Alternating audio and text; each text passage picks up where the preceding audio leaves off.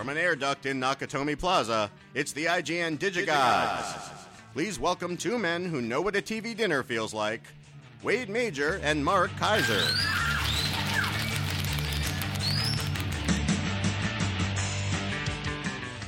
gotta love those Nakatomi Plaza references. Uh, Corey, who uh, to whom do we owe that one? That was written by and sort of with Eric Altieri. Eric Altieri, you leave the names to us. There we go. Wait, So- how do I sound? We got some complaints. Yeah, I know we had some was too loud. complaints and uh, modulation. I'm gonna I'm gonna sort this. I'm not an engineer, you know. I wing it here. I wing it. If I'm if I if I get anything even remotely resembling audio, I'm a happy camper. Well, can you hear me and you at the same time? I can. So how do I sound? You sound fine. That's fine. yes. So there you go. We'll master figure it out. this. We will. We it will. may take us 20 years, but we'll master it. You know what else I've mastered? The art of the food I'm going to give you this week. Uh huh. Should I be Good. scared? Huh? Really? Do you want to? You want? Okay. Do you want to? Okay. Here's the thing. You talk about some crap no one Okay. cares about, and I'm going to give. First, I'll show you it, and then I will cut you off a slice of it.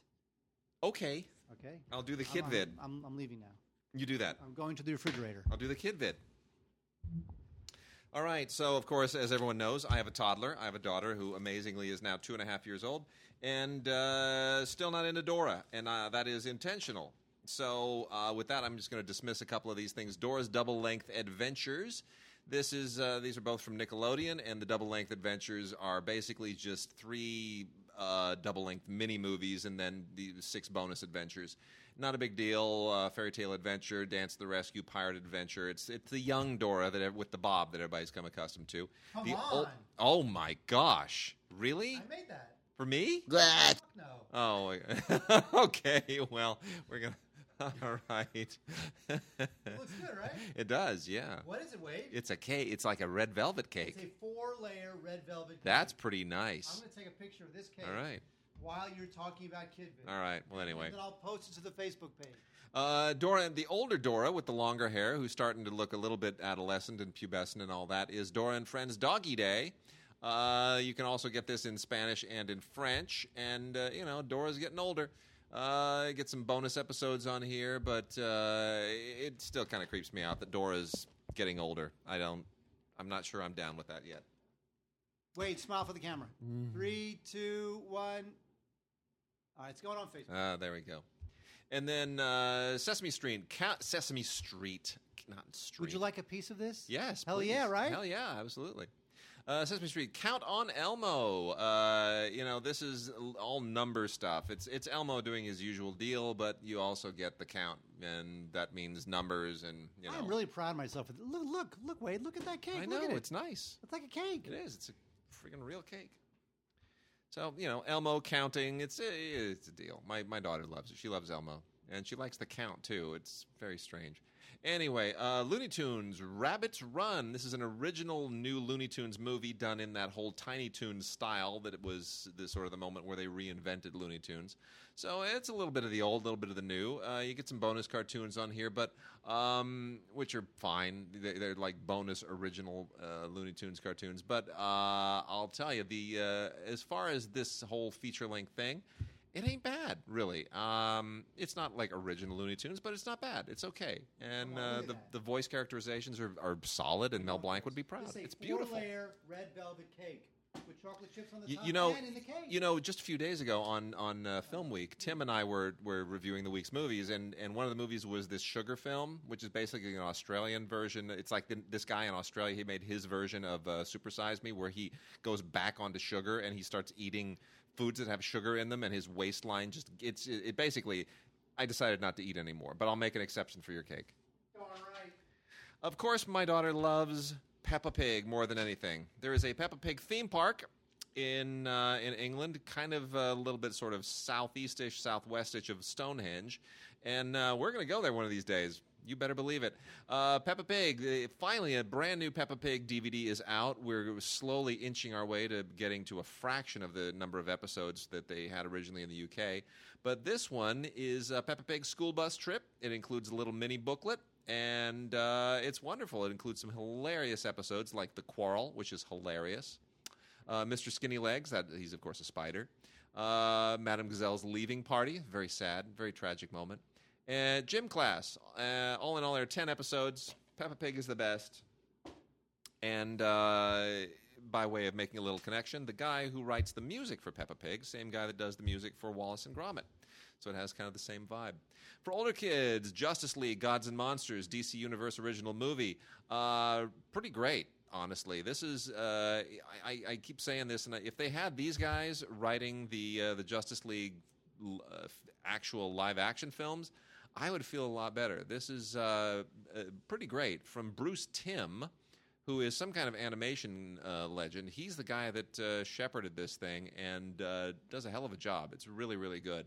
And um, I think it ties in with some comic storylines. I tried to confirm that, uh, but it's it, it's it's pretty cool. So um, there's a whole in mystery web of intrigue thing that isn't uh, we don't really have time to get into. But it's this is definitely one of the best uh, uh, Justice League uh, original movies they've yet had on uh, on Blu-ray.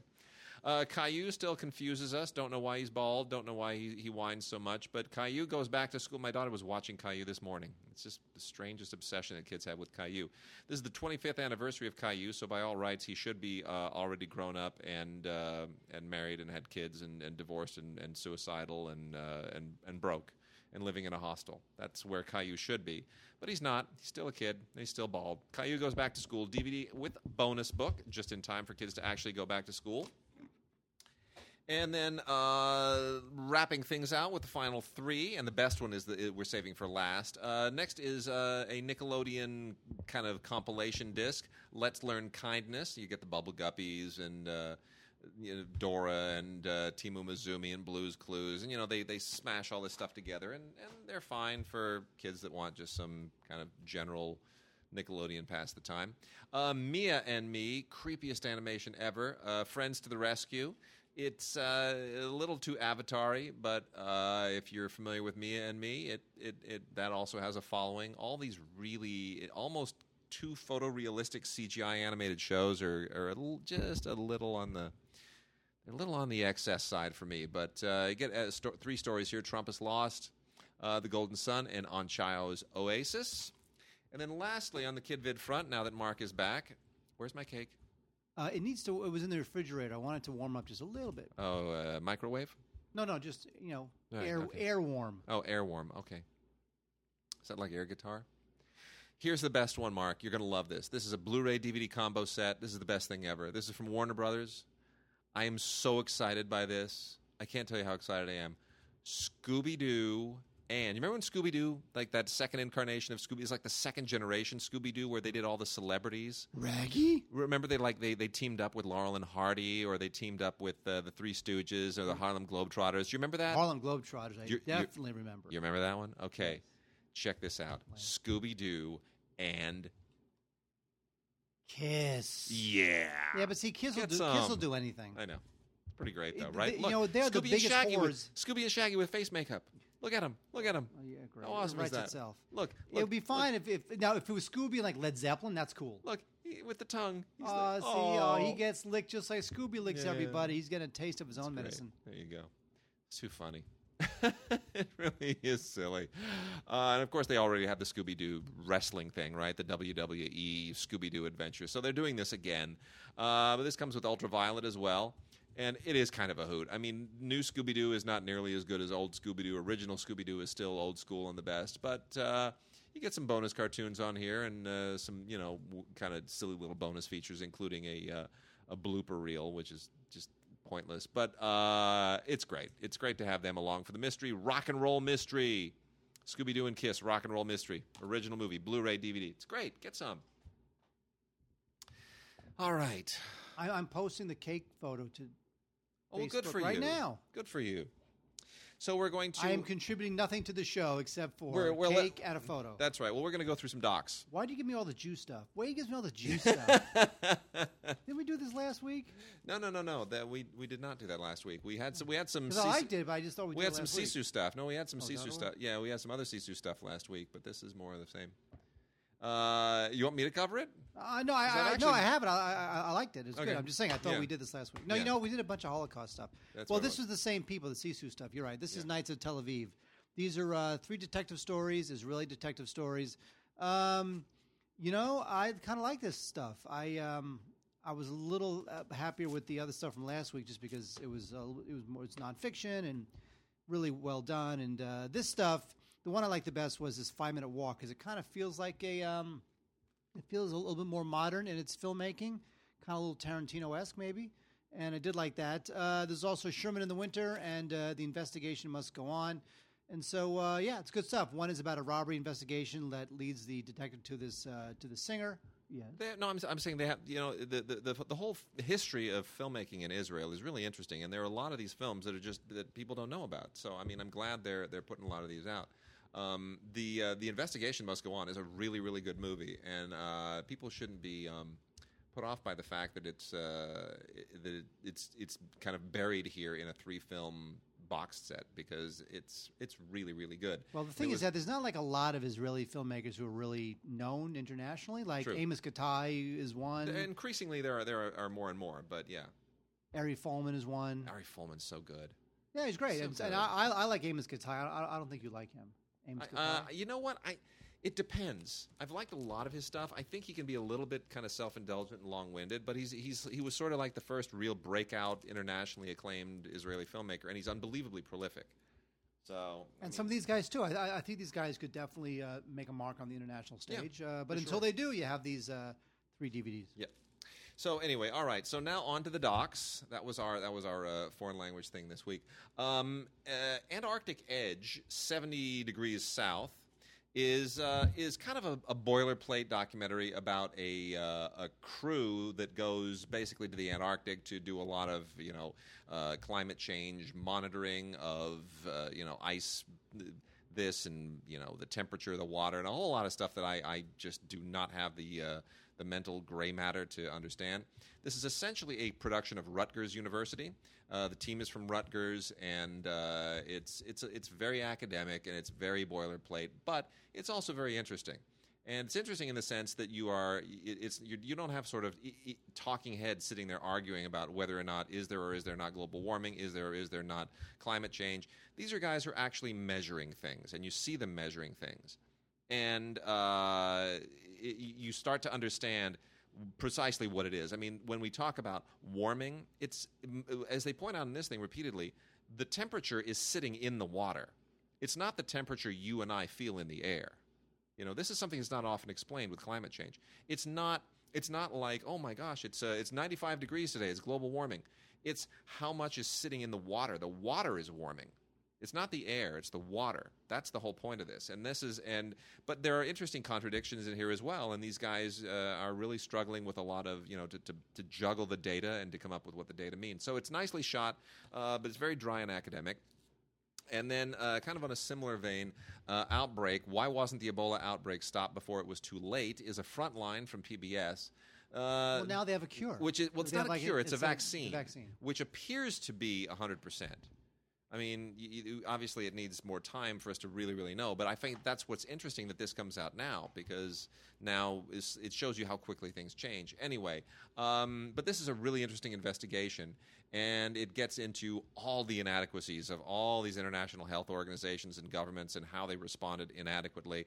And really, it gives you a lot of confidence in the people who. Uh, Actually, no, I take that back.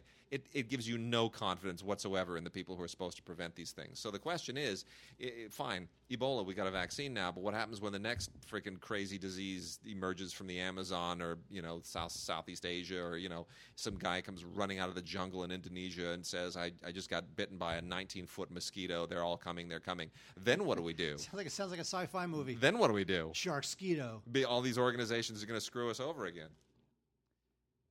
Oh wait, music fans are gonna like uh, this film by Robert uh, Fantinato called "I Dream of Wires." Now, this movie is all about um, the modular synthesizer. Now, as music fans know, it all started with Robert Moog, the Moog synthesizer, and it just launched this entire resurgence of, of musical experimentation. A lot of which I didn't like, although I, you know, like there's a lot of great people interviewed in the doc: Trent Reznor, Gary Numan, here in my car.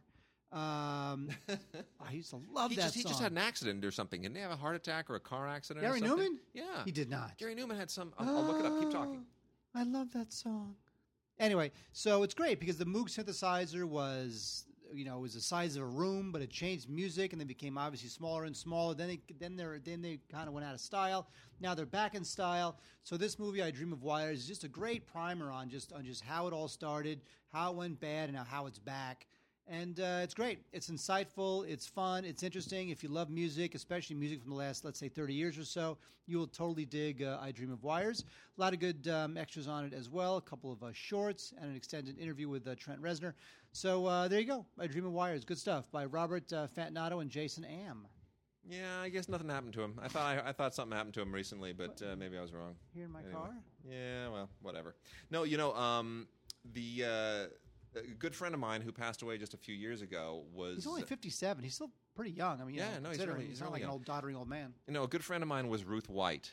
Uh, I was actually on an on an arts uh, council with her for many years that she headed, and uh, Ruth White. She passed away just a few years ago. It's very sad, but um, Ruth was one of the pioneers in Moog composition. She was, I mean, she was amazing. She she was a, a real electronic music pioneer and um, wonderful lady, just amazing. So so it it's just an extraordinary talent. Uh, so I heard a lot about Moogs through her, definitely. A message from Hiroshima is uh, narrated by George Takei, as, which makes a lot of sense. Gets you- yeah, there you go.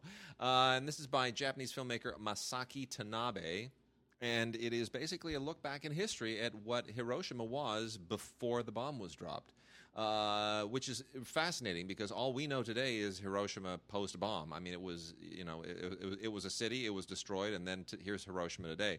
Uh, and of course, we you know Hiroshima, Mon Amour, and there are a few cinematic uh, tributes to the to the city. But uh, this really goes into great detail as to what what vanished, what was destroyed, uh, what did they lose, and in both you know in terms of architecture, culture, people, talent, all this stuff, and it, it's really quite amazing. What I didn't know either. Did you know the atomic bomb was detonated 2,000 feet above the city? I, I you knew know it was that? detonated above the city. I didn't know it was see, I- 2,000 feet. I never I, I've been to Hiroshima. I never knew They, that. they have an amazing, uh, you know, shrine museum there. Yeah. They actually have they actually have parts of the city that that they have kept untouched. I didn't realize the bomb detonated in the air. It- didn't. I, I thought it was just you know hits the ground and boom. It, it it detonated in the air. That is amazing. Is true. Wow, that's just horrifying. Anyway, a lot of a lot of survivors are uh, are interviewed here as well, and uh, it's pretty great. There's this really interesting use of uh, computer generation that sort of takes you back and tries to reconstruct the, the city. It's really good. It's really really good. Message from Hiroshima. Good film. Good bit of history. Oh wait, I'm a big blues fan. Uh, so um, I wa- by the way, there is your slice Thank of. you. Um, Thank you hang on. Now take it. Now uh, now you as usual. You are the king's taster. Yes. So when you taste something, you have to tell me honestly if Mm-hmm. All you right. like it or not. Okay. You can't say, "Oh, that's good," and you don't like it. Like the smallest bite anybody's ever taken out of any food, like a Well, mouse. you know, I want to make sure I don't die. Oh, it's good. It's really good. You're just saying that. You, no, you did. You did good, grasshopper. Really, really really good. See, it's got Mhm. the, the cake has chocolate chips in it, hmm Very nice. and, and then it's cream cheese frosting. Oh yeah. I didn't use all the cream cheese frosting, so I froze what I didn't use, and I'll put it on something else. Very nice. Something. Thank you very Good much. man. Thank you. Mhm. Anyway, um, I made I, I made a cake a couple weeks ago, and it was like a beginner's cake. It really it was like a lame recipe. But here's the thing: I don't want to make a whole cake because I'm one man. I got no girlfriend. I got no kids. I got nothing. I'm just a single man living in the world. So I don't want to make a nine inch cake because that's like like really pathetic. So I find recipes for six inch cakes. Six inch cake, smaller, right? I can slice it up over the course of a week or give it to a friend comes over. Sure. So uh, that's more reasonable. So this Yeah. is a good recipe for a six-inch cake. Pretty great. Whereas the first one I made was not very good because it was a bad recipe. Anyway, uh, big blues fan. So in 2007 there was a uh, cruise to the Caribbean. It was a it was a blues cruise, a rhythm and blues cruise that had all these great uh, blues stars. Bobby Rush, uh, Buckwheat Zydeco is probably the most famous one. Uh, Cody Band, and uh, it's great. So there was a guy there, and he wound up recording it. And um, you know, 100 minutes later, here comes Deep Sea Blues. Now, I, I wish that you know. Here's the thing: Thi- if you love the blues, and you're well versed in the blues, and you've seen all the great blues documentaries, definitely check out Deep Sea Blues. It's a great little, cool little sidebar to the blues. If you're just starting out loving the blues, I wouldn't start here. I would start with the various concert films and, and concert CDs and whatnot. But What if you're What if you're too happy to enjoy the blues? How do You how do you the thing, get, how do you get adequately depressed to actually get into the blues? what people don't get about the blues is that yes, some of the blues was my baby left me and blah blah blah, Mm-hmm. but a lot of the blues is pretty funny. There's a lot of really funny lyrics in the blues, Oh, well, so it's not always depressing music, okay, and that's part of the fun of it. okay. Sometimes it's my baby left me, and sometimes it's uh, you know other fun stuff regarding. My baby walked into a bar with two rabbis. It, it- well, usually not rabbis. Okay. Scale of one to ten. How good was my cake? Uh, you Scale of know one what? to 10. Scale of one to ten. Um, Ten- Okay, ten being like professional. I go to a restaurant and buy it. One being like swill and gutter I'm gonna trash. I'm gonna say it's a good solid four. oh, I thought you said no, I think it's about about like a seven and a half. Right, that's like Yeah. it's like a seven and a half. Yeah, yeah, it's about a seven and a half for sure. so good. Yeah. Uh, from the Athena line of the of Acorn is uh, the Wild West with Ray Mears, a wild ride into America's historic frontier. You know, there's a, there's an interesting thing that's been going on lately, uh, especially on on Film Week. We've been talking about a lot of a lot of these westerns, and they're all westerns made by European filmmakers. Uh, you know, uh, Scottish and Irish and Danish and what have you, and they're all shot in New Zealand or in South Africa or in Spain. You know, like the like the spaghetti westerns, which were shot in, in Italy. They're they're all shot somewhere else other than here. And even though it looks fine, it's adequate. But I miss Monument Valley. I miss the whole John Ford. Ford thing, right? The whole the, the, the, the you know the John Wayne John Ford deal where you go, wow, I, that's there it is. It's Monument Valley. Unmistakable. It's unmistakable. That's it. So anyway, this is what you get here. Uh, if you've been missing all of that, you you uh, can dig into the Wild West with Ray Mears and uh, get some unbelievable photography and uh, really scholarly background from uh, you know a, a, an English wilderness expert of all things um, uh, th- that just takes you into some unbelievable places. Um, and it's not just you know Monument Valley. Obviously, you get into the Appalachians and the Sierras, and it takes you all over. Uh, in just a wonderful way. It's a great travelogue and comes with all the educational stuff. The Athena stuff usually does. So that's that is just first rate and wonderful. And then we got a couple here from uh, Icarus that uh, came out some weeks ago, but which really ha- I, I've been wanting to recommend these for a while. Uh, fans of filmmaking will love both of these. These are these, these are sit downs with some unbelievably talented filmmakers. The first one is uh, Chantal Akerman from here. And uh, Chantal Akerman is one of the great living French filmmakers. Uh, she's f- French language, we should say. She's Belge by birth, but primarily known as a f- filmmaker in the French film industry. And uh, what we get here is a, a one hour conversation of her entire body of work, and she gets into everything. I mean, you know, she's done she's done shorts and features and documentaries and you name it, and she goes into all of her insecurities and her uh, you know what her how her uh, work is approached and how she works, and it's great, especially if you're you know if you want to see it like how work is seen through the eyes of a female filmmaker in Europe. It's very different as well. And then this is uh, from the same series. Uh, this is by uh, Frederick Choffat and Vincent Lowy. Uh, this is Marcel Ophuls and Jean-Luc Godard, The Meeting in Saint-Gervais.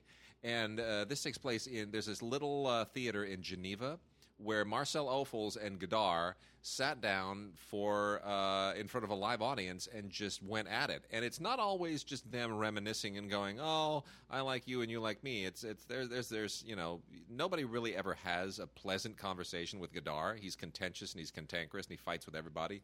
So uh, there's a lot of drama here, but it's it's really theoretically fascinating just from uh, the way they look at the whole not only film but their their own identities and uh, it's great. It's really really great. So. Um, that also first rate. So the uh, the two are Marcel Ophuls and Jean Luc Godard. The meeting in Saint Gervais and Chantal Akerman, comma from here. Both of them from Icarus. Really really good stuff. Uh, so at this point, look, gods at digigods.com. That's the email address. You should send us uh, emails and uh, vox boxes, gods at digigods.com. There've got to be more people out there who want to hear their voices on this ridiculous We have podcast. not gotten a lot. We have not gotten any Vox boxes It's recently. summer. You, can, you can record it on your phone and email it to us off your phone. You could. You're just walking down the street. You think up a question, pick up your phone, record a, a, a, a voice tag or whatever, on- depending what phone you have, and just do a little voice memo and go, uh, Wade and Mark, I think you guys suck. And then just send it to us, gods at digigods.com. Easily done. You can do it with your phone. Okay, the the third person to email us with uh, well, uh, you guys suck. Wade will mail himself to your home. I will put Wade in a gigantic six foot tall FedEx box, and I will uh, FedEx him to your home, That's not a bad idea. where he will make spaghetti. It's not a bad idea. All right, so we've got uh, we've got some uh, listener mails that I want to just kind of jump through a little bit. We also Uh, have some Blu-ray news, Wade. oh, do we? Well, hit us What? with the Blu-ray news. Well, you always got to get into the Blu-ray news. By the way, folks, let me just say, if you go on Amazon right now for the super low low price of two hundred and twenty-five dollars, Uh oh, they have a box set, the collected works of Bach. of Miyazaki. A, box set? Miyazaki. Oh, Miyazaki. The eleven, the eleven film, the eleven film monster. Yeah. coming out. You gonna buy it, Wade? No, because you get all for free. What do you care? Well, we'll see if they send it to us. You know, I mean, the the, the Miyazaki stuff has not been easy to get. They've That been a little. true. They've been a little stingy about that. So it's uh, Walt Disney and Studio and Studio Ghibli have announced. Uh, yeah, it's actually twelve discs total, Studio Giblets. and it's gonna be great. Uh, anyway, October second is uh, Age of Ultron, the uh, Marvel sequel. Mm-hmm. A little bit over the. Uh, they got to. Yeah, do some of those Marvel films. I like them fine, but what what, what I liked about Ant Man is that I felt like okay, not every single solitary Marvel film has to involve the fate of the world. My aunt. with- My aunt is not a man. She's my aunt. Um, moving on from that. Uh, yeah. So there you go. So it would make uh, more sense if he were Uncle Man. I'm going to work this. I'm going to work it until I make you smile. Not going to happen. No, they- they- Because he's not. Now I was very excited about the uh, Otto Preminger Blu-ray collection because I'm a big fan of Otto Preminger. However, the films, while all fine, are not like my favorite Preminger films. They are Fallen Angel, Whirlpool, and Where the Sidewalk Ends. Um, hopefully, they'll come out with like something a little bit more um, complete. Although I'm sure there's rights issues involved with that. And uh, yep, so that's pretty much what's going on. Uh, World According to Garp is coming out on August 25th on great. Blu-ray. Finally, Yep. Mm-hmm. George Roy Hill, Robin Williams, love it. Uh, Jurassic World's coming out on 3D. That's coming out on. Um, actually, we don't know when that's coming out, but uh, you can pre-order it. And then uh, yeah, so there's definitely some good stuff coming out. Brilliant. Brilliant. Brilliant. So uh, here we go. Uh, Walter writes us and says, um, "I just saw. Speaking of Ant Man, just saw Ant Man, and so much for a glorified cameo. Michael Douglas is all over the movie. Uh, curious as to what you think. I'm an admitted Marvel fanboy with bias miles long, so of course I loved it. I also saw Witness is finally scheduled to hit Blu-ray. So excited! I think it's one of Harrison Ford's best. Yes. So did you like Ant Man? I did like Ant Man actually. You know what? Because again, it felt a little more. It's funny how like the Marvel films are so just enormously over the top, Yeah. cacophonous, crazy, ridiculous, you know, just mayhem for three hours. Yeah. That when you get um, when you get Ant Man, which is only like It's a heist. It's, it's- not it's even just like a heist film. It's not saving the world, and It- no, that's yeah. okay. Thank God. Yeah. You know, it, it, it, put it this way: it's the it, it was the right Marvel movie for this moment because people after Avengers two were starting to wonder Is whether every movie going to be a cataclysmic rescuing the world from Yes. ju- from a vortex opening up and, uh, and, and dumping aliens all over the Yes. planet? Yeah, And Ant Man's not like that. So this this was the movie that made us think, okay, Marvel actually understands That- that, not every yeah. movie can be the same damn thing. yeah. Well, and I think they understand that also thanks to the TV series now, despite this alleged feud between the TV division and the film division, because you know uh, the the for example the the the Daredevil series is predicated around a relatively small and intimate storyline about a handful of characters, which includes Kingpin. You know, it's very interesting. Uh, anyway, and then uh, Al in uh, San Francisco writes uh, about the latest episode. I was getting Carole King ballad teary eyed as your recorded voice was faded into the distance as if you were leaving us. Uh, almost as blue as I got after finishing watching for the first time The Decline of Western Civilization 3 LA Gutter Punks only last week, but not quite as mildly devastated as when I watched years ago on PBS that 1984 doc on homeless teens in Seattle, Streetwise. Never released digitally. Why? Mark? You're, you, are you familiar with Streetwise? E- yes. Yes. Okay. Uh, the answer to that is that, as I understand it, the rights reverted to the people who made it, and it is no longer in the PBS library. So I'm not quite. Uh, I, I'd have to research that some more, but that is my understanding from what I heard uh, some time ago when I heard that same a similar question asked. And then he also asks, "Hey, can you easily put aside your feelings, uh, your ill feelings for actors, directors, and those who were famous or famous for being horrible, or at least did one major bad thing when watching their work, especially if the work is good and really good? I have no problem watching." Uh, Polanski stuff, and I adore Phil Spector's classic pop songs. Love watching Robert Blake in Busting, Electra Glide uh, in Blue, etc. Uh, love and will always love watching Hickey and Boggs and Mother Jugs and Speed. Um, but I'm not uh, 100% enjoying Peter Sellers' performances anymore. I've recently read about how unbelievably malevolent he was toward his children and an awful father. So the question is, uh, how easily can you enjoy the work of people who have done horrible things in real life? Well, we have this conversation Yes, we do. often, especially Yes. nowadays in the internet age. Yes. And I think it really started with Woody Allen. Really started with Woody Allen, at least in the Yeah. modern times. Yeah. You know, last thirty years. But those are just say. allegations. You know, I mean, Eh, I mean, you can say yes. Well, he cavorted off with his with his stepdaughter, but yeah, but uh, I mean, it, certainly that that soured a lot of people. They're like, it is Soon-Yi thing, creepy, nasty. I can't watch his movies the same anymore. But I mean, there, there is there a line after which I, I would say, you know, I can't watch this person's films anymore. Probably if they if they're a child murderer, or or remember, remember who was that guy, Victor Silva? yeah, Victor Right. Salva. I can still watch Powder. I like Powder. Powder's a good movie. But he's not on screen. He's the he's the ma- he's the filmmaker. I know the, the question is it crosses it all. I think it's it may be harder if it's the the actor in question. But even there, I mean, I will still watch episodes of the Cosby Show, and I'm not I'm not going to go rapist no, because he's playing a character. I can I can make that separation. I can make that separation. Too. yeah, yeah, and I can make the same separation for. Uh, you know, just meeting people in general. I could, if like, if I met Charles Manson and he were nice to me, I'd, I'd, I'd buy him a, you know, a sandwich. No, I wouldn't. Would it be a tongue sandwich? I'd kill him. Uh, is what I'd do. I'd strangle the man. I'd say, "You were supposed to die decades ago. You cheated death." Uh, and then uh, from Luke, Luke says, uh, "Hope you guys were not too puzzled with my following opening for this week's episode. This was a couple weeks ago. Uh, I guess I'm too much of an unapologetic Chris Nolan fanboy. I do have a quick question about Neill Blomkamp, though. Why do you think Elysium and Chappie are not living up to what Blomkamp set for himself with District 9? Was it that he did not have the proper guidance from Jackson, or is his style too specific and only works for the one film? Thoughts as to whether he's a one hit wonder or not? I don't think he's a one-hit wonder. I I, don't I, I, don't. I don't think he is. I think it's too much success too quickly. See, the thing too with Chappie is that Chappie feels like a it, Chappie feels like the, the movie he wanted to make when he was a kid. Yeah. Which really shouldn't necessarily be the be the movie you make when you're successful as an adult. You know, even the Yeah. name Chappie is like some Australian like bubblegum or something. Like I, that's, I think there are two things. I think, uh, and, and this is what I wrote him back too. I think, I think very often you have these guys who have put years and years and years into honing that one great script, like Shyamalan did with the, you know, the Sixth Sense, and then it, it hits big, and they don't have anything left, so they they just dig into their, you know, trunk and pull out something sort of half written, and they and they go with that, and and they they haven't put the same level of care and work and effort into developing a follow up. That is part of it. And then I also think it's just you know suddenly there's these huge expectations, and instead of just doing something you love, you you you try to give the public what you think they want from you, and you're not really true to yourself. So I think it was it's a little bit of both. Too much success too quickly, but you know he'll he'll get it on. He'll he'll the the ship will right itself. I think probably when he does the Alien film. I agree. All right, Mark, let's do some TV.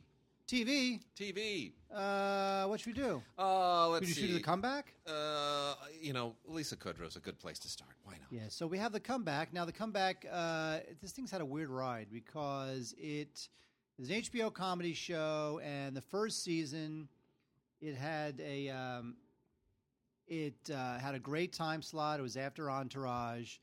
However, it still rated pretty low. Not many people liked it. The critics hated it. But then season two, people like season two. Season two is better than season one, and now the thing got uh, picked up for season three. So, what we have here is we have all 21 episodes of the show so far, which encompasses season uh, one and season two. So, uh, with season three, hopefully they will uh, continue the success of season two, or at least figure out why season two worked and season one did not work, and then they can uh, just go with the stuff that works. But uh, is it good to see Lisa Kudrow back? Sure, you know, absolutely. It's, some of this stuff is very self-reflexive. Like you know, she did, like this show is about you know, a, a, a, a woman who needs a, a performer who, who needs like a like a, comeback. She's fallen on hard Yeah. times. She needs a comeback. Yeah. You know, um, Matt LeBlanc has a similar show. Yeah. Right, where it's like they can't really play characters anymore. They have to play these sort of Themselves. postmodernist reflections of themselves. You know, because really, I think that they they realize that no one's going to see them out. No one's going to see them and not think of Friends. That's a really good way of putting it. A postmodern reflection of themselves. I have to write that down. Steal that. Uh, so that's what you get. But you know what? In, in the case of uh, of the comeback, although the first season sucked, the second season was good. So um, this should be on Blu-ray, but it is not. That being said, uh, you might want to catch up on all two seasons before season three begins. Right. Rock on. So I'm, I'm going to go through some uh, old school TV here, here real quickly. And uh, we got season 11 of Married with Children. Let me tell you something. By the time you get to season 11 of Married with Children, the, a show that was always a always kind of flirting with the edge of self well it was always parody but by season 11 this thing is just completely full on self parody it is just completely crazy this is the end of the show 24 seasons of just no holds barred. We know this is ridiculous. We're tired of doing this show. Everybody wants to move on. We're tired, and we got nothing left to lose. And uh, I don't know if that makes necessarily a uh, uh, for a good season, but boy, it makes for a really kind of nutty season. It's a sloppy, crazy, nutty season. So that's the uh, 11th season of Married with Children. Uh, Mama's Family, Mama's Favorite, season six. They just keep milking this thing. Uh, and you know, this is from Star Vista, Time Life, uh, via Warner Brothers, and uh, you know, six episodes that they they consider to be favorites. The sixth volume of them. Uh, Mama Fights Back, Bubba's House Band, Bye Bye Baby, if those mean anything to you. Uh, some interesting guest stars, including Stacey Q, if anybody remembers Stacey Q, but otherwise it just sort of slots in there with the with the rest of it. Uh, Growing Pains is a show that everybody has conveniently forgotten for all kinds of reasons. Uh, but uh, this is the fifth season of Growing Pains. It's out from Warner Archive, so it's DVD R. And uh, I, it was kind of a charming show. It feels a little dated, but uh, I don't know. It, it's uh, it's okay. Uh, you know, it brings back a little bit of nostalgia. There's nothing kind of remarkable about it in hindsight. It was sort of a zeitgeist show. It caught something, but it's all right. And then uh, Sergeant Bilko, the Phil Silvers Show, third season, 37 episodes, um, with including the Paul Ryan Show interview with Phil Silvers and a commentary by Dick Van Dyke. Uh, which is a pretty great extra. Uh, otherwise, the, you know, Phil Silvers was just one of the great comedy legends of his era, and uh, this is the season that ran from 1957 to 58. Television was uh, all, it was still in its first decade, basically, and it's a pretty sophisticated show and pretty pretty tight already by that point. And here come the two killers, the old TV killers. Uh, finally, we get Blu-ray of season two of I Love Lucy. Unbelievable! It has been forever, Mark. It's been forever that we've been waiting for for the uh, Blu-ray season two of I Love Lucy. Really is true. I wonder why it took so long. Uh, well, I, here's my understanding, uh, because I have uh, people on the inside over there. The uh, the season one Blu-ray came out in uh, May of last year, so it's over a year to get this thing out. And uh, I heard it sold really poorly. I heard that Paramount really wanted to reevaluate if they even wanted to put any further seasons out on Blu-ray.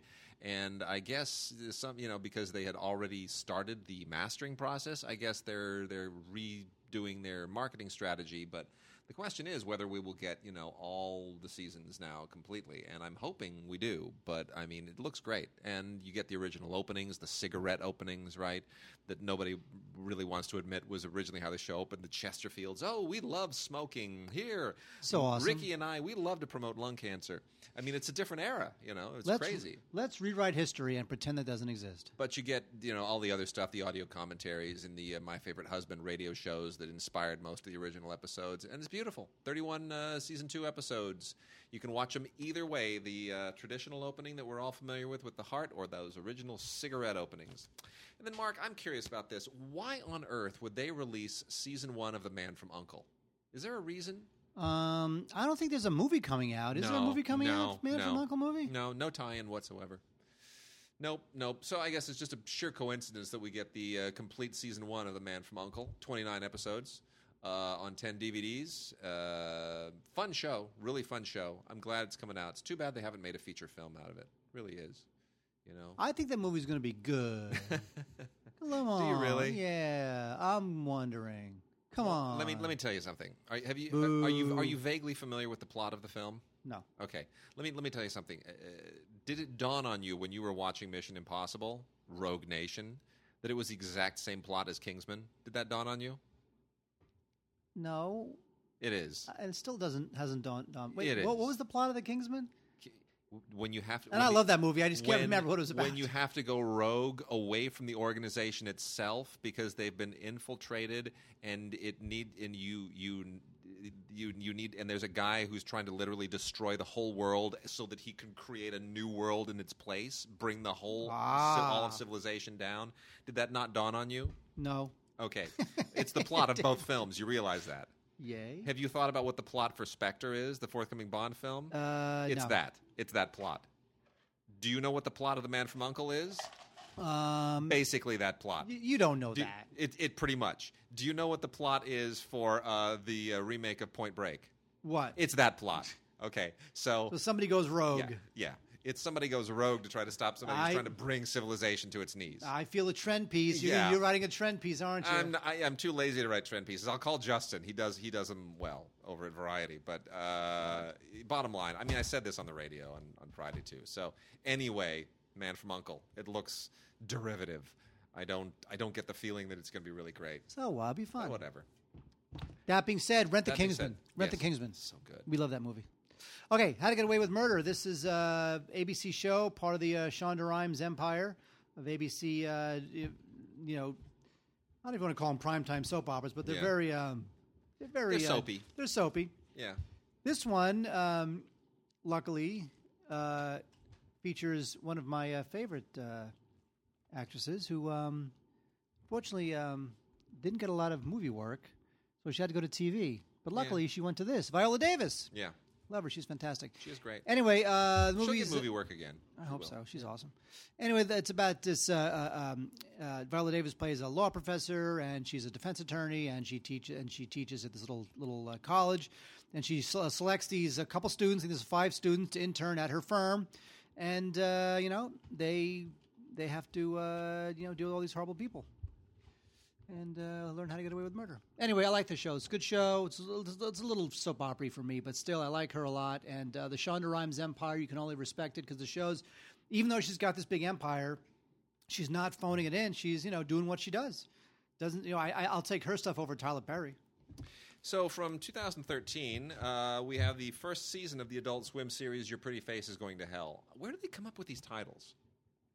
Seriously. Who? who what's what's his Uh, name? Your Pretty Face is Going to Hell. Is that a movie or a TV No, show? it's a TV series. It's an Adult Swim series. Oh, it- you know what? Ad- Adult Swim. That's their thing. They want to be the one that Yeah. uh, we fight the power with crazy names. It's just crazy. Well, anyway, this is a this is a live action show, and uh, it's it's essentially kind of a, a Faustian comedy. It's I still don't think it's funny, but it's a it's this weird Faustian comedy about a guy who's a demon who's uh, who's trying to climb the corporate ladder in hell, and he's supposed to uh, drag souls down.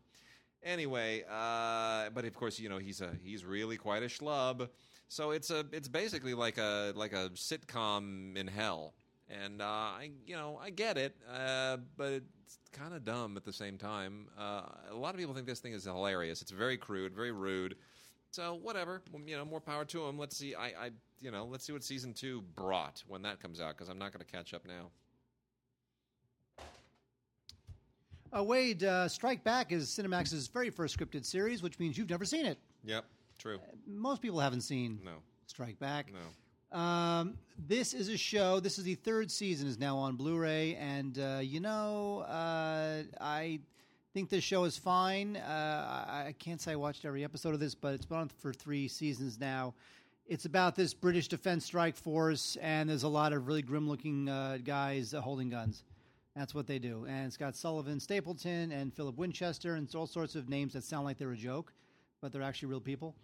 And uh, you know, it's a lot of it is exciting. I, I just feel like you can get this in any number of different other places. That I don't know what Strike Back really gets you. Um, it's based on a book by uh, Chris Ryan, so it's a it's a the, the story itself is, is interesting, but once you're three seasons and you know a couple dozen episodes in, you're way beyond whatever was in the book. So, you know, I guess if you can't get enough, you know, crazy looking spies running around with machine guns and fighting uh, Colombians and uh, and Russians and Germans. And I guess check out Strike Back because otherwise this thing has really not struck a chord at all with audiences because you know it's, it's Cinemax. So there was a Lifetime series called Witches of East End, which got canceled last year, and uh, second season of it is out now from 20th Century Fox. And uh, I, I don't think the series is that bad. Actually, I think it's better than Charmed. It's certainly more interesting than Charmed as far as you know witch-centric shows go, uh, or witch-centric dramas. Uh, basically, about a family of witches. Uh, the matriarch of which is Julia Ormond. You could do worse. And uh, Mädchen Amick from Twin Peaks is, is in this as well. And, you know, bravo. I mean, Mädchen Amick and Julia Ormond, that's a good show right there. I don't even care if they're witches or not. That's, that's a good show. And uh, I like witches better than vampires. If we're going to pursue some new television trend, please, more witches, fewer vampires, fewer zombies. Let's go with the witches. Witches can be attractive. Vampires, you know, I guess vampires can be attractive too. I guess that's the point. But, you know, witches don't scare me. I can I can enjoy them more. Anyway, um, not a bad show. Uh, it, it's it's traffics in a lot of the same stuff, uh, but it's a lovely lovely setting. The East End. Uh, uh, environs are, are certainly attractive and it's nicely photographed and they uh, traffic in a lot of the same themes that we've seen in other witch shows but it's it's fine it's it's I thought it was well written I'm surprised it didn't really uh, didn't really hang but I guess the lifetime audience wants things that are a little less edgy and mushier should have probably been on a different network That is true. Lifetime, you know what they Lifetime audiences, they know what they like. Yeah. And don't give them anything different because they won't see it.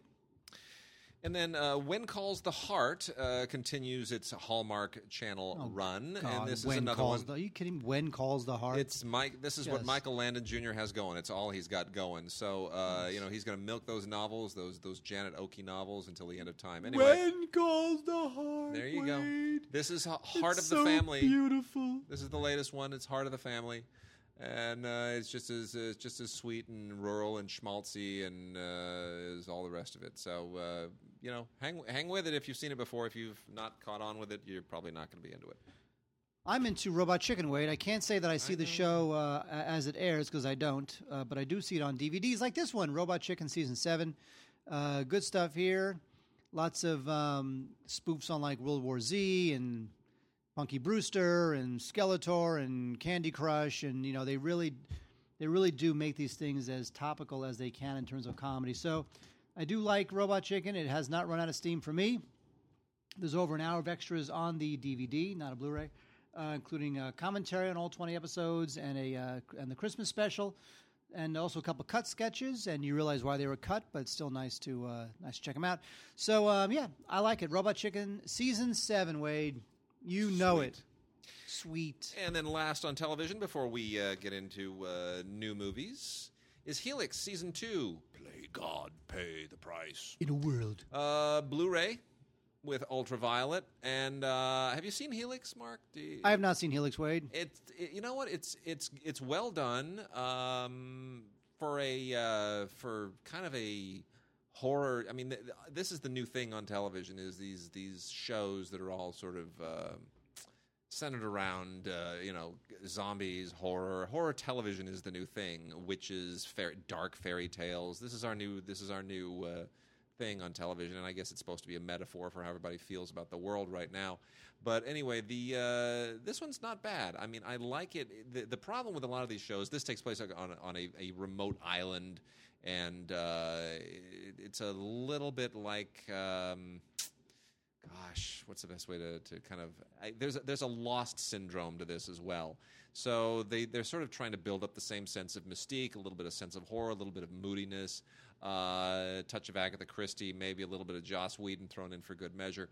Um, so, uh, but it, it, it edges too much into the into the zombie films for me at a certain point. So I don't know. I'm still undecided as to how the genre splicing really works in this thing. But anyway, it's got deleted scenes and outtakes. It's a beautiful Blu-ray transfer, and that's Helix season two. Let's see how this continues to go. Wait, I remember when um, when I saw posters for Insurgent, the Shailene Woodley thing. Yep. I thought, wait, they just came out with that last year. Yeah. No, no, that was Divergent. Yes. This is Insurgent. Yes. Two titles that sound so similar. Yes. I thought they were like re-releasing And one. the third one is uh, diverticulitis. no, it's called Detergent. that's it. So they, they all because they, they, they get very messy in these movies. They you know run around and they get shot at and roll Yeah. in the dirt. That they have to clean their clothes. I gotcha. Anyway, this movie is uh, is terrible. Uh, you know what? I think Shailene Woodley is just fine. I, I don't know that she has that it factor that uh, Jennifer Lawrence has, although I don't think it's fair to compare them, but still we are because Jennifer Lawrence has the Hunger Games. Allegiant.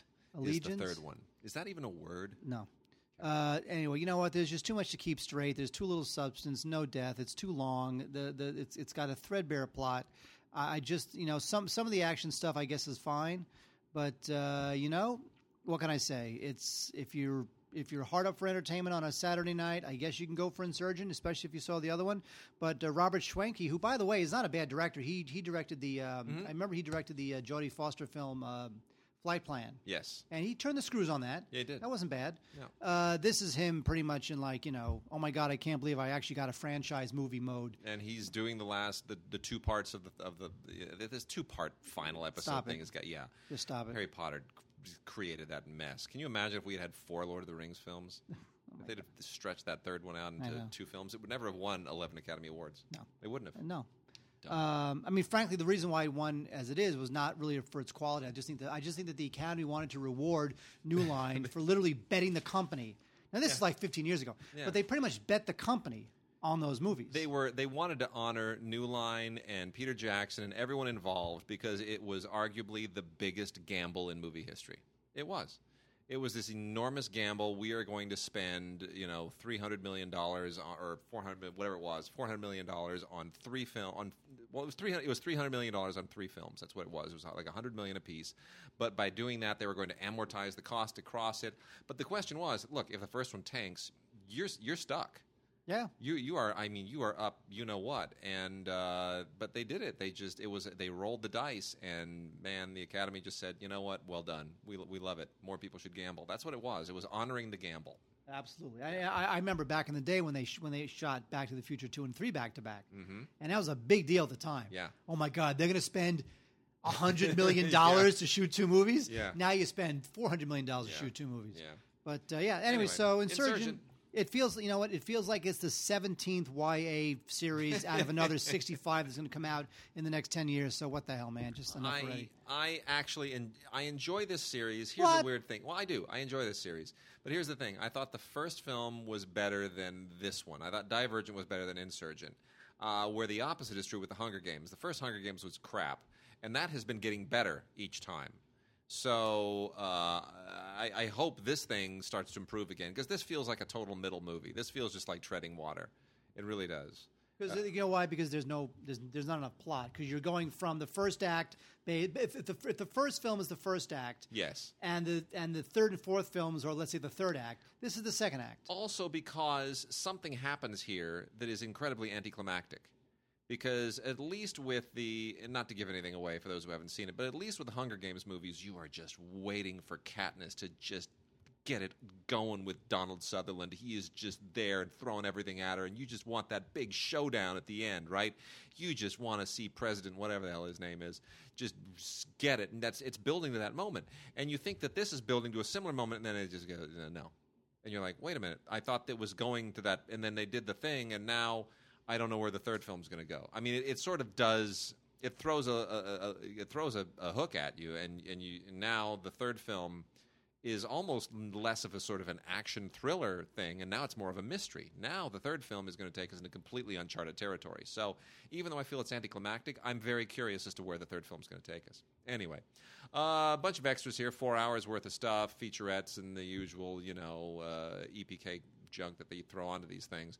But uh, ultimately, it's a movie. It's a really good transfer. They, they're doing a great job with the transfers. They're, the audio is just it's kicking, kicking on Insurgent audio, kicking. Puts the speak maxes out the speakers big time. Good. So what you're saying is it's kicking? It's kicking, Wow, totally kicking. wow. All right. Um, let's see what else we got here. Um, Mark, Home is one of the worst animated films I've ever seen. Really, you know what? I, look, it, it it died with the title, Home. I don't know. How, why not just was- call the movie The? If there should have, you you would have expected them to think, oh, this is no, this is too shameless of a of a ripoff from ET. But no, they went with it. And DreamWorks, man, are you really really? I mean, this is is this what it's come to? There aren't they laying people off? They're selling the lot. It's it's just it's Yeah, a, it's they- a fire sale now. because they keep coming out with movies called Home. Man, the house that Shrek built, and that was it. It was done. I know. I mean, it, it- they haven't been able to do anything ever since Shrek Two. Look, I mean, look how pandering this is. Oh, look how terrible. pandering that It's that terrible. looks. I mean, Shrek at least looked like it was a little bit Yeah. like for the kids. It had a little little bit of kid, kid, you know, appropriate edge to it. Well, where, where it felt like something a little bit naughty was going to happen. Yeah. But Home was just more. Yeah, no.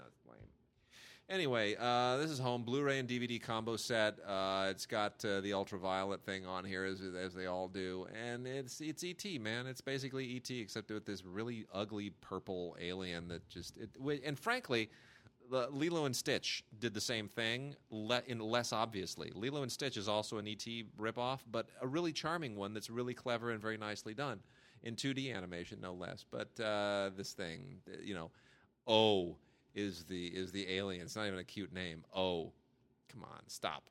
Uh, Rihanna, Steve Martin, Jennifer Lopez, few others do the do the audio voices here. It's not it's nothing special.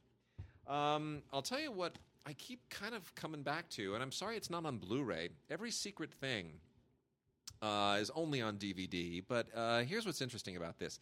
Yes, on a certain level, it plays just like a like a straight up Law and Order episode. Um, you know, the, it's it's so it, it basically it, it, it may be kind of like a lower tier serial killer movie.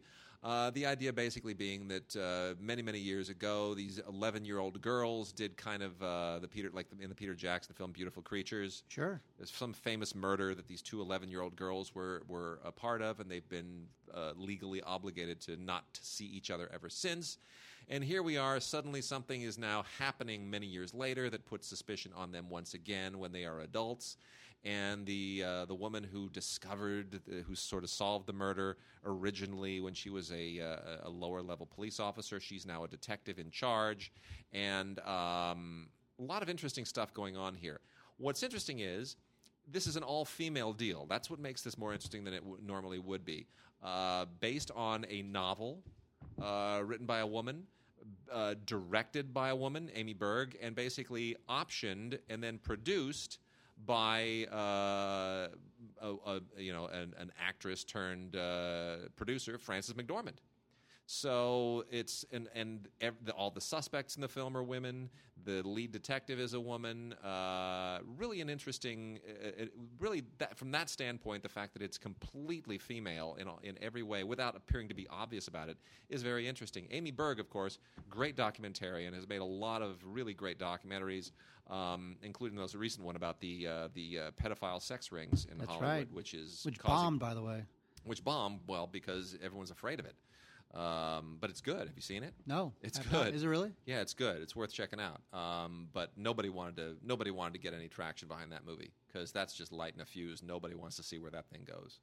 Um, but anyway, Nicole Holofcener uh, did the screenplay. Not a great film, but certainly a, a, an interesting film. So uh, props to every secret thing, and I wish they'd put it out on Blu-ray because it's a it's a good moody thing. Amy Berg does a good good job directing this, and I'd love to see her do do more feature work. Uh, Wade, we have a movie here that uh, we can't recommend called, at least I can't recommend, called Adult Beginners.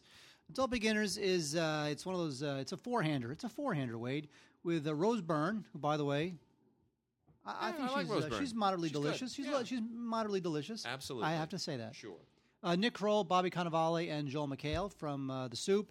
You know, it's one of those movies that uh, it is it is it is pleasantly pleasant, and then it's over, and then you forget all about it. Nick Kroll plays this entrepreneur, and he under he's undergoing this crisis, so he decides to leave the big city and go back to hang out with his estranged pregnant sister, played by Rose Byrne, and the brother-in-law, played by Bobby Cannavale. So it's one of those movies where you know the um, you know the main character is this high tech super dude who who has to go home to find himself again, and you know it, it just it just feels very. It's not really. It's it's not convincing enough as a drama, not funny enough as a comedy. It's kind of stuck in the middle. Yep. Um, what I would say is, if you are interested in watching Adult Beginners, I would pass on that and go see the infinitely better, moderately similar Skeleton Twins with Bill Hader and Kristen Wiig, which I was completely smitten with last year. It's a terrific film, Skeleton Twins. Um, uh, if you have seen that and you think Adult Beginners will be similar, you'll be uh, you will be um, sadly disappointed. Anyway, just it's about another man child going back home to find himself, and I just think this thing is uh, pleasant am but very forgettable. I'm getting tired of that. Burying the Ex is um, notable because Wade, who directed Burying the Ex? You're, as- Burying the Ex. You're asking yourself. A young man named Joe Dante. Ah, Joe Dante directed Joe Dante? Burying the Ex. wow. Now, Joe Dante, It's unfortunate. Joe Dante has not done a. I mean, he's directed films, but we're a Yeah. lo- we're a f- long way away from Inner Space and Gremlins and Explorers and Twilight Zone the movie and The Howling and all those great films that he did, uh, you know, back in the '80s and early '90s. So now we have him doing this thing called Burying the Ex, where Anton Yelchin uh, plays a guy Oh, who I is uh, scared to break Yelchin. up with his girlfriend, but uh, he has to break up with her because she dies. Don't However, it turns out she's undead, Me no like Anton and she has come back from the dead to get him back. Anton Yelchin has a weird cadence to the way he talks. It bothers me. it does. It's very strange. You know, any how dare you? Yeah. You know, any, any, anybody who thought this would be a return to form to, to Joe Dante, I mean, he, he Joe Dante did not elevate the material. The material brought him down. yeah. You know, this is just it's almost for hire work at this point. It's just a genre mashup that is just Wouldn't you not love to, great. Wouldn't, wouldn't you love to see Joe Dante get a get a Marvel film? Wouldn't you? See, he should do like Doctor Strange one of the odd They little brought Joe ones. Johnston in to do Captain America. Why know. not? I mean, bring back bring back some of these guys from the '80s because they will mix it up. But no, but Joe Dante got Captain America only on the strength of the Rocketeer. Yeah. because he's done that sort of. Joe of. Johnston, you uh, yeah, Yeah. Joe Johnston. He, Yeah. He's done that. He's done that time period before, Yeah. and he did a great job. Captain America, the first Fantastic. one was good. Now Joe Dante, he would have to do something like Doctor Strange Plastic Man, or Plastic Man or something right? like that. Come yes. on, give it up for Plastic Man. All right, so I got a bunch of uh, kind of exploitation-y things here. I mean, this is for people who just want it down and dirty. So we got a, uh, a Maori film, a New Zealand film here from uh, the Magnet line of Magnolia. It's called The Deadlands. It's basically just a Maori revenge film, a tribal Maori revenge film. Uh, chieftain gets killed, and his son has got to avenge his dad, and uh, you know it, it's uh, it's a lot of a lot of lot of sweaty and muscles and and stabbing and hacking and all that kind of stuff. It's good. It's uh, it's a it's got a good style to it. It's an interesting film. Uh, Toa Fraser directed it, and uh, we'll probably get some Hollywood work at some point out of this. I gotta I gotta believe. Um, then we've also got into the Grizzly Maze on DVD. For whatever reason, there are some name people in this thing, like Thomas Jane, James Marsden, and Billy Bob Thornton. Into the Grizzly Maze. I don't know how they wound up in this thing because it's uh, it's kind of cheesy. I guess it's just a payday for everybody. Uh, basically set in in Alaska. It's a, one of those survival movies. It's kind of like the uh, what was the Liam Neeson deal? Uh, taken. No, the the one where they uh, the, with Uh, the with the, with the plane and no the plane and then the the, the, the bear the wolves the, the no the with the with the Wayne? wilderness the wilderness and the the Ah. fight and the you know where they, they oh yeah, oh I love that movie. the uh, the, uh, the, yeah, uh, the the thing Wait, don't stop the recording. But by the way, I love that movie. That movie was great. Um, and I can't remember the name. Don't stop it. Stop it. anyway it. Stop it's it. kind of like that It's called like The Grey. the grey The that's Grey? it the grey that's it I like that movie a lot. that's it it's the grey anyway this is so this is basically you know running from a killer bear it's a you know similar kind of a deal. There you go. We spent more time trying to remember the title of the grey. Of a movie we like a lot, and it's Yeah. like you know can't remember. So it's the Grizzly Maze. I mean, look, I mean, Billy Bob Thornton and and James Marsden are are good in just about anything. Thomas Jane is a little bit miscast, but I like some of the choices he's doing. It's not great, but whatever. Uh, and then we got a thing here also called uh, Appetites. True love has never been so deadly is the worst tagline ever. True love has never been so deadly. What does that mean? Anyway, uh, this tells you everything you need to know. The, the Mark, expl- describe the artwork for people. What, Uh, what are we looking at here? It's a uh, man and a woman sitting on a motorcycle. She's behind him, and uh, What's in her hand? uh, a knife, And what's in his hand? uh, a gun. Yeah, and they're all dirty and bloody. Yes, 'cause That's they it. just had dirty, bloody sex. That's well, and then then what's in the background? uh, a burning car, a upside burning down. car. Okay, so which I've been keep explaining the cover. yeah, it, it. it really has nothing There's to do. it words on the doesn't- top. there's- Yeah, it just does, doesn't have much to do with the thing. Anyway, uh, so um, the, the the deal here is that uh, you've got this uh, mm, girl named Daisy and her brother, and uh, they just live in the desert and, and kill people, and and worse, and that's it.